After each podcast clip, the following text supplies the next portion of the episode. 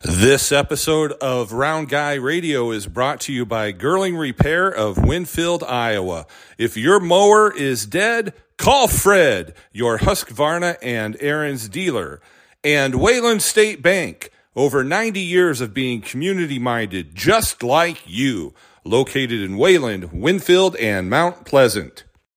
Welcome back to Round Guy Radio. We're doing another Iowa Heartlanders edition with David Fine. Welcome to the program, David. Hey, how you doing, Dave? Well, uh, uh, we're in a stretch of some home games. Uh, I got to come up see Dash's birthday. I really enjoyed the uh, the uh, the mascots and everything, and we're going to talk about that. But why don't you uh, go ahead and, and give us some hockey report, maybe some transactions or something that happened, and a little preview of what's going to happen next week.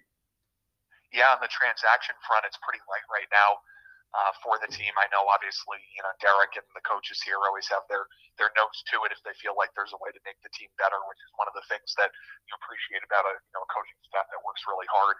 Um, and, you know, they're, they, the guys are trying. Like I think that's the thing that even though the team dropped all three games against Toledo at home this week, um, the scores maybe weren't as indicative. Like it's easy to look at a five-one score and say, oh, you know, team team, you know, get get, a in your head about about the team, but I really felt like, particularly in the Sunday game, the team did a lot of things that against a, a more average team maybe would have, you know, Heartlanders would have won.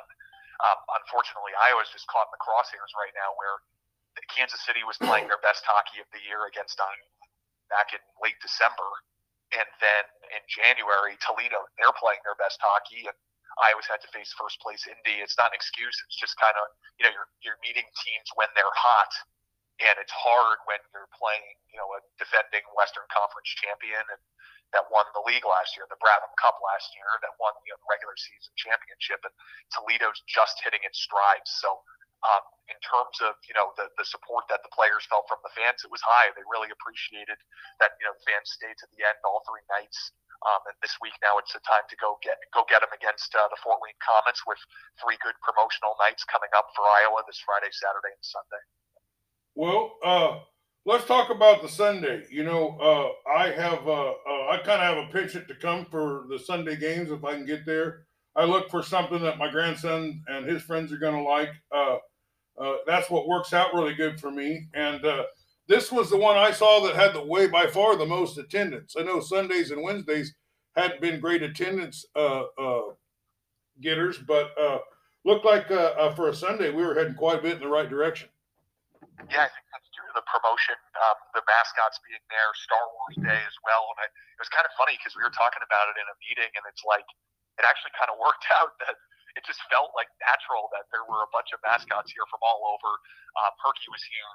Uh, Cy was here from the from Iowa State, so nice little Iowa connection. Uh, Crash from the Iowa Wild, the Heartlanders AHL affiliate, and then a, and a couple other um, you know mascots came out. But it kind of just like something about it. Radar from the Quad City Storm, the hockey side, but it kind of just felt like right that there was also like like the Star Wars mascots here, and you know like movie quality Star Wars people that were here uh, with the with the costumes um, from some you know local group here that's very supportive of and a fan of Star Wars fan club. I kind of liked it. It was like it, you know I thought off the top of my head, oh, how is it going to be with like Herky and Dash and Crash, and then also you're throwing in like Star Wars. Like, how's that going to be? But it kind of was funny, and it all worked out. And um, we really we really enjoyed the support we got on Sunday. Um, fans were great; they were into the game the entire time. A lot of kids. And this upcoming Sunday's elementary school day, with um, you know portion of the tickets going back to the Iowa City Central School District, which is great too. Um, a great way to you know help support public schools here um, in uh, you know locally in, in, in the corridor. So we're really excited for that. Well, uh, uh, I just saw the kids super happy, but what are these I, I, I was told something about these guys are something called cosplayers or like professional actors or something. But man, I mean, I never seen so many Star Wars outfits. You had a stormtrooper guarding every uh, exit. It seemed like uh, Darth Vader walking around uh, on top of the mascots, which I'm really impressed with the mascots. But we'll, first, let's talk about the how'd you get these Star Wars actors in there? Yeah, uh, we'll we'll keep the state secrets a little bit tight, but there was a group we you know had our sales team kind of reach out to some groups.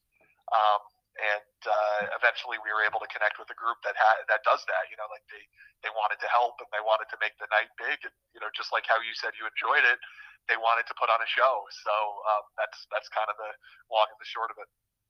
Well, my goal all night long was to get a picture with all the mascots in it, uh, and uh, I, I think I did it. You know, via most of their backs was to me, but I, I didn't see any other uh, pictures with all of them in it. You know, they all seemed very highly caffeinated, didn't they? Yeah, they were. They were. They had the coffee in them going for sure. They were high energy, and they uh, they really.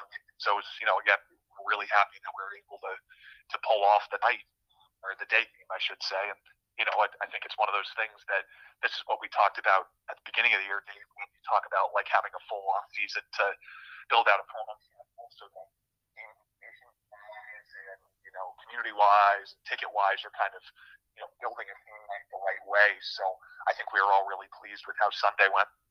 Well, uh, every time I've taken my grandson and, and any of his friends that have tagged along, uh, it always seemed like every single time that we were there, Dash would make an appearance in the stand and come high five the kids and take a picture and uh, do that. But it's a big stadium, and he's, and he's only one guy. But that night there was, I think, six of them, wasn't there? There was a what now? Like six mascots there. Well, yeah, for that, that's what I was saying too. Is you know we have the Star Wars um, uh, people there as well, but also um, you know given that there were so many mascots, like it's really fun and family, you know, friendly and entertaining for the kids to be able to, hey, you're not just getting your picture taken with Dash, but if you haven't made it out to an Iowa Wild game, you can kind of see different personalities of all the different mascots, right? Because Herky's personality is different than Dash, and Dash is different than Cy uh, from you know the from Iowa State, and Cy is different from Crash from the Iowa Wild. So that that's what I was saying too. That was unique is that they were all walking around and hey, you may have you know not been able to meet all of them, but because there were so many of them there, it was neat to be able to kind of see how they all interacted with each other. And I got to say too that the number, like this was my, I feel like I forgot to say this. The the best surprise was that we had Chris P. Chicken from the Willmar Stingers baseball team drove six hours from Willmar, Minnesota. Um, to, to be there. And we have you know a couple people in our front office that um, know people that work at the Willmar Stingers in the Northwoods League in baseball. And Chris P. Chicken put on a show for the fans. He was my he was my uh, personal favorite from Sunday. Um, he got in the musical chairs final against Dash. And uh, Crispy Chicken put on a show, man. He was the he was the underdog coming into musical chairs, and he made it all the way to the finals uh, before losing to Dash. So we had a fun time. Well, you said it, it might be hard to, to, meet them all. I think it'd be impossible not to meet them all. Uh, as they were working the crowd, you know what I mean? You had six different, very different, but tremendous performers. You know what I mean? I, I mean, and, and, you know, Tom Hanks ain't got anything on these guys or Tom Cruise or, or John Travolta.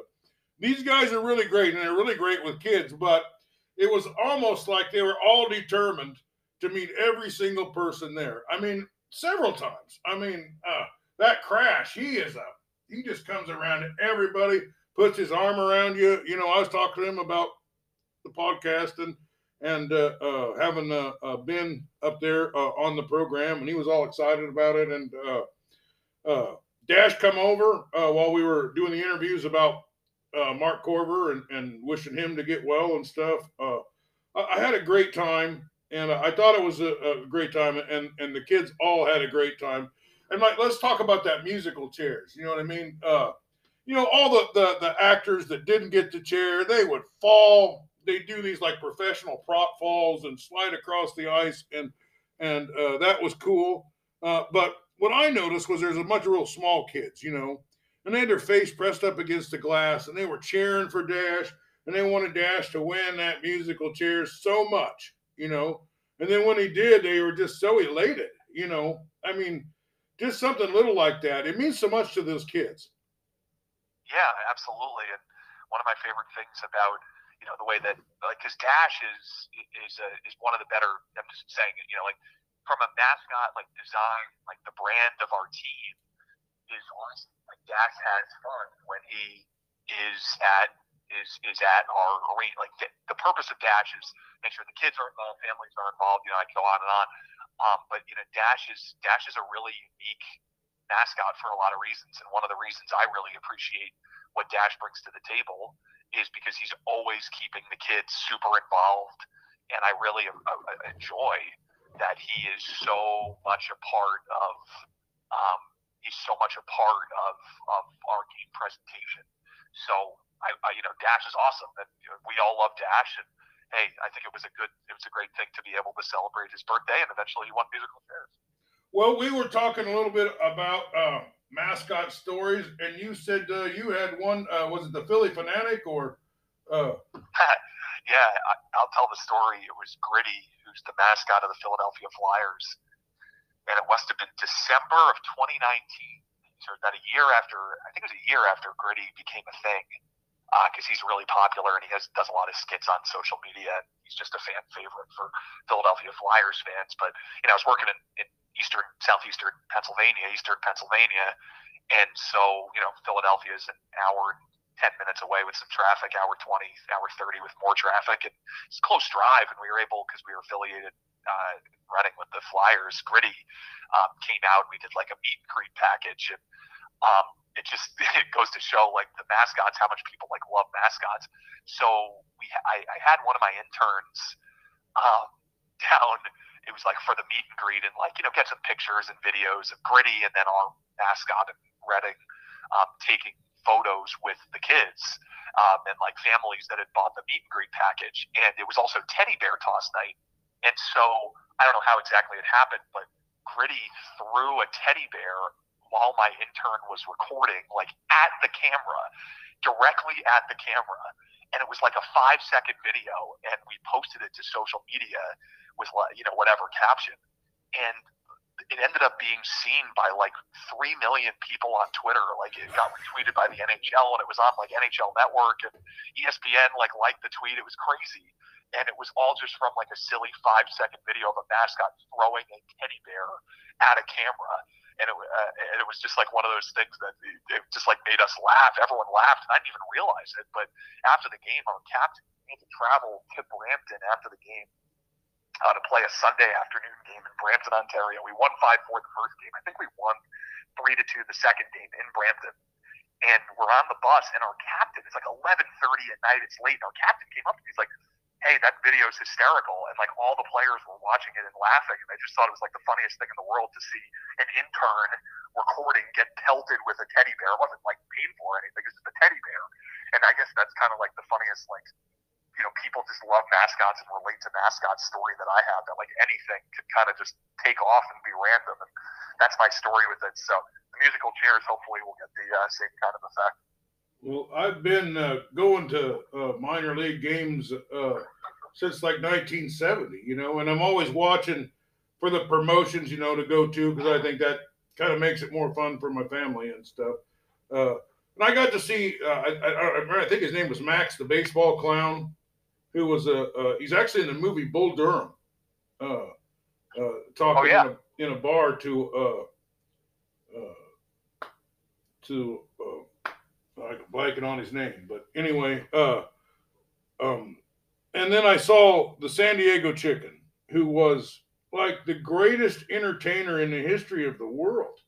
I mean, just, I mean, in the place, it was both of these times I saw that was in Burlington, Iowa, uh, at a Burlington Bees game. But I'm telling you, that was the most packed I've ever seen that. Thousands of people came to see him and you know he would coach first base during one of the, the games and and uh, he would hold up great big posters and uh, he'd get he'd get into it with the umpires and then uh, there'd be a, a, a Donnybrook from the, the the benches would clear and I mean this guy was and he would just walk through the crowd and if you were a little kid and he shook your hand you you felt like a million bucks you know That's awesome. That's awesome. So, I love the, I love stories like that. So I, I, just like to say these mascots, you know, uh, and the one that that came uh, other than Crispy Chicken, who I was uh, most of the people I was talking to was pretty sure that was the arch rival of Peter Griffin from uh, the Family. That's actually pretty funny. I like that. That's but uh, um,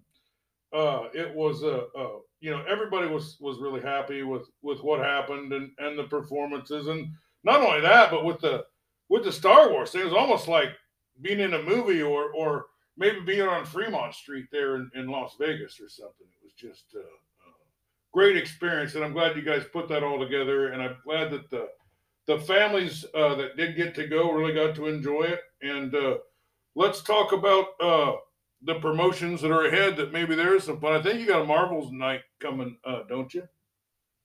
Yeah. So starting, uh, I'll just go one, two, three here. So Friday, Saturday, and Sunday, all against the Fort Wayne Komets. They're only here, uh, like their well, their last time to see Fort Wayne because they were here for just one game, like a Sunday, randomly at the start of the year. But Friday, Saturday, and Sunday, they're here. So Friday at 7:05 against Fort Wayne is a game presented by Paul Park Real Estate, and it's a like another Rose Jersey Friday. So wearing the Rose alternate jerseys, if you, I know they're so popular and you know they've sold so well, so get a chance to see those again in person this Friday.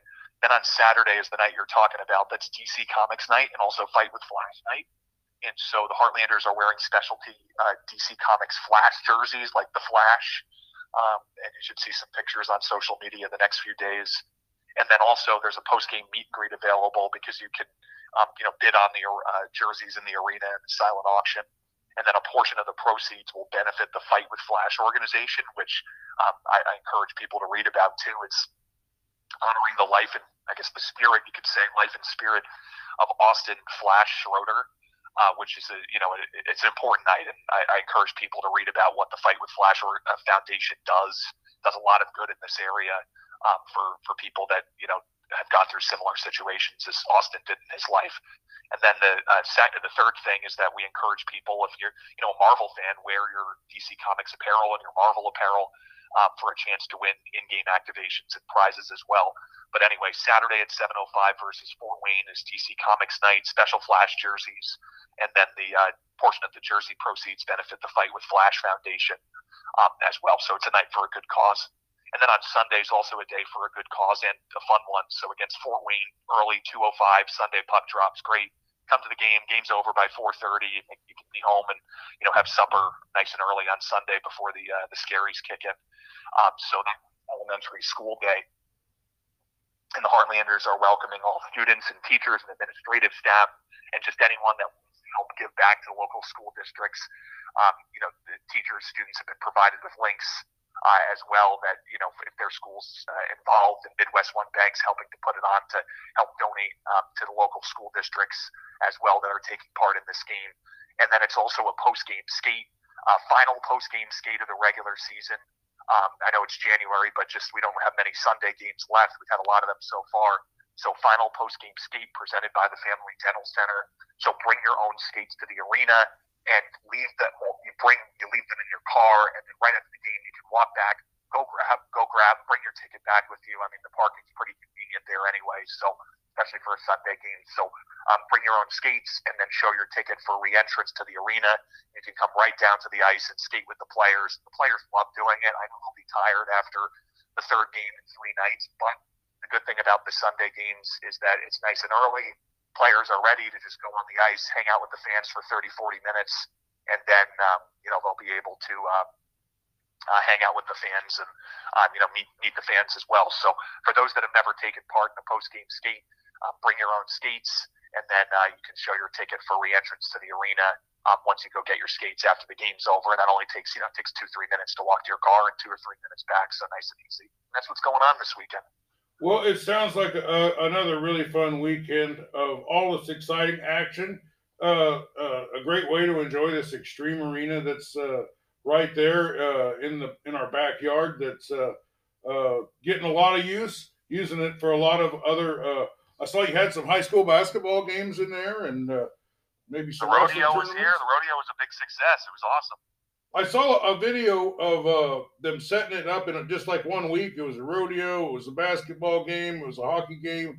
You know, it was a, a, a whole bunch of stuff like that. But you We're put together maintenance crew in uh, Coralville, Iowa, right now, making sure the arena can do can do all this. Well, you put together a uh, promotion for the Iowa Heartlanders, a westerns theme uh, promotion, and I must have watched it six times because I absolutely love westerns and I love the the parallels. I'm, i was trying to do that for one of the basketball teams, uh, but you beat me to it. Uh, but I might steal some of your ideas. But uh, how did you put that together? What was your thoughts?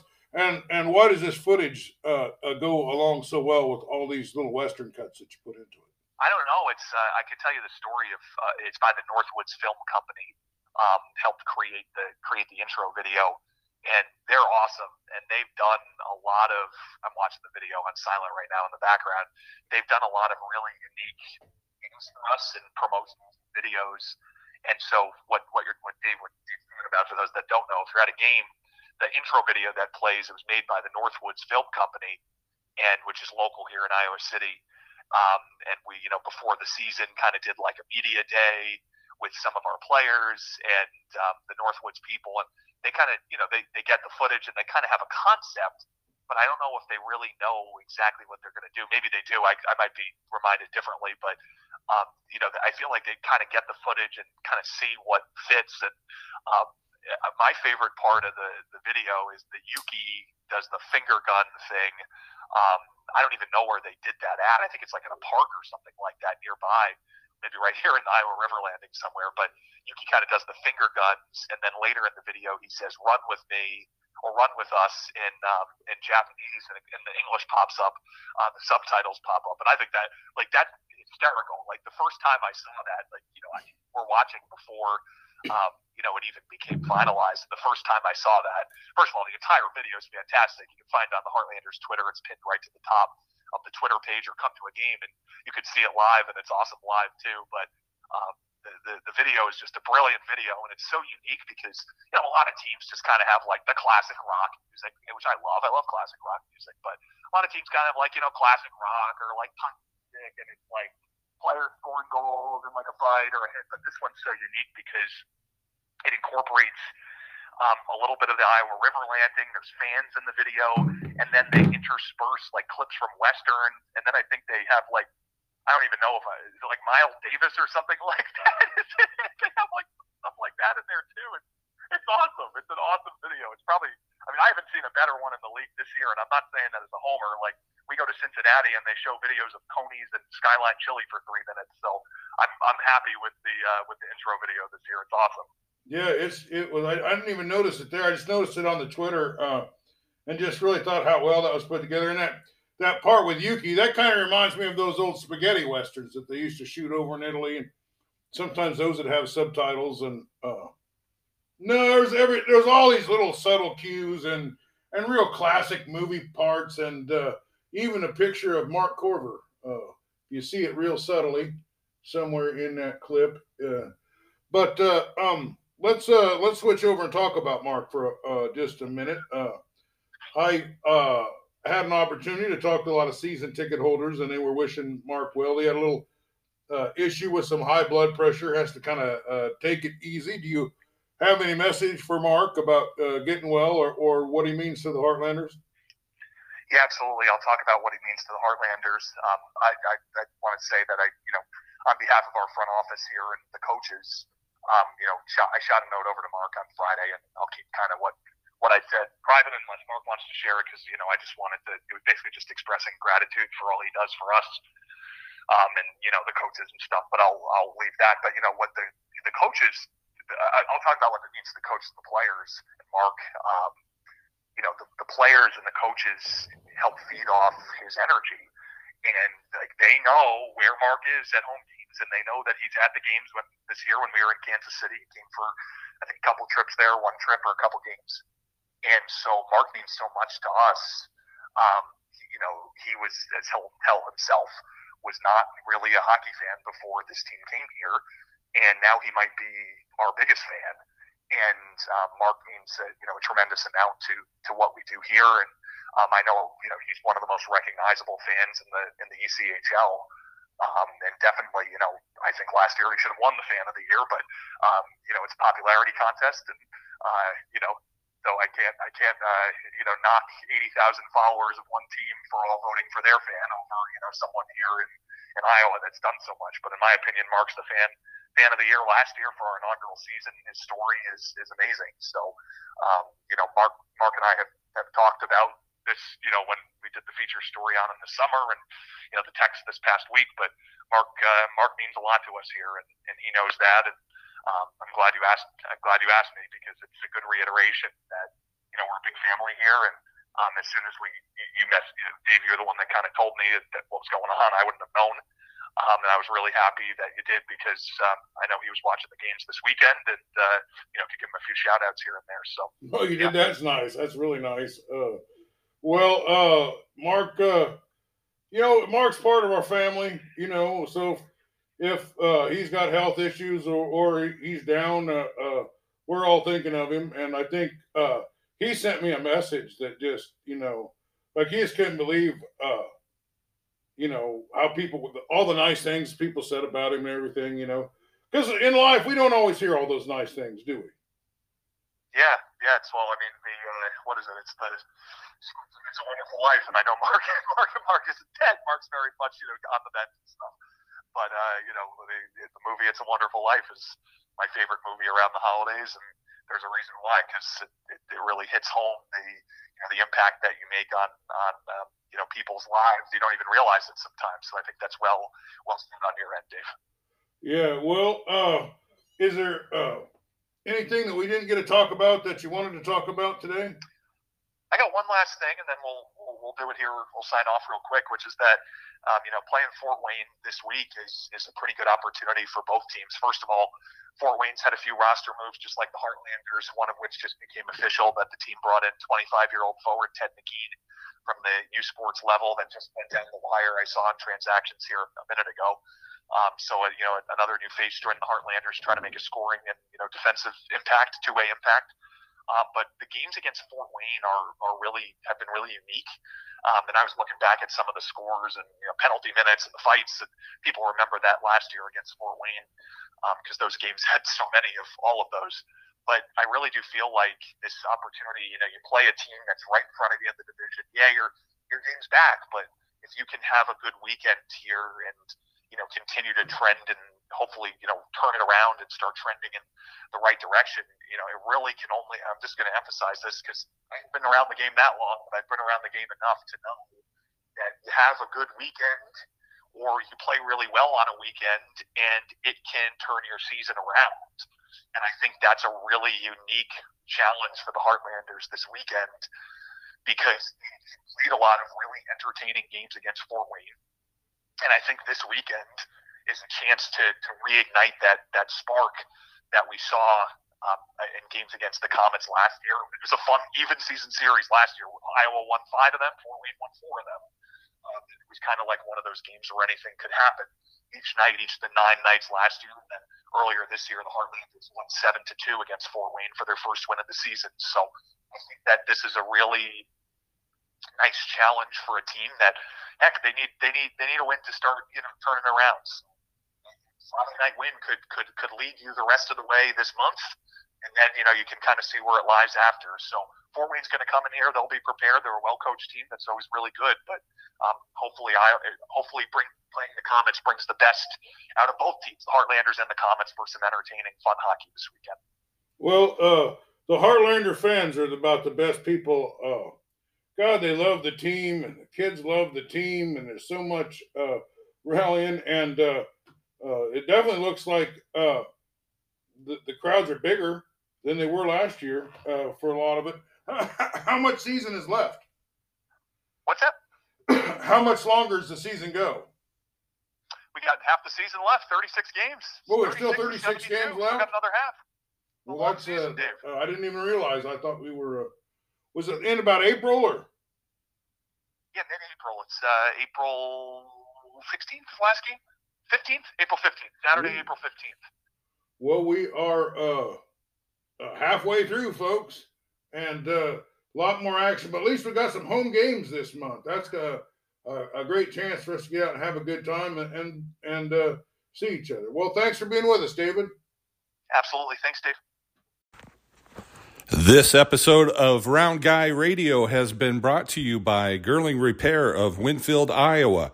If your mower is dead, Call Fred, your Husqvarna and Ariens dealer, and Wayland State Bank. Over 90 years of being community minded just like you. located in Wayland, Winfield, and Mount Pleasant.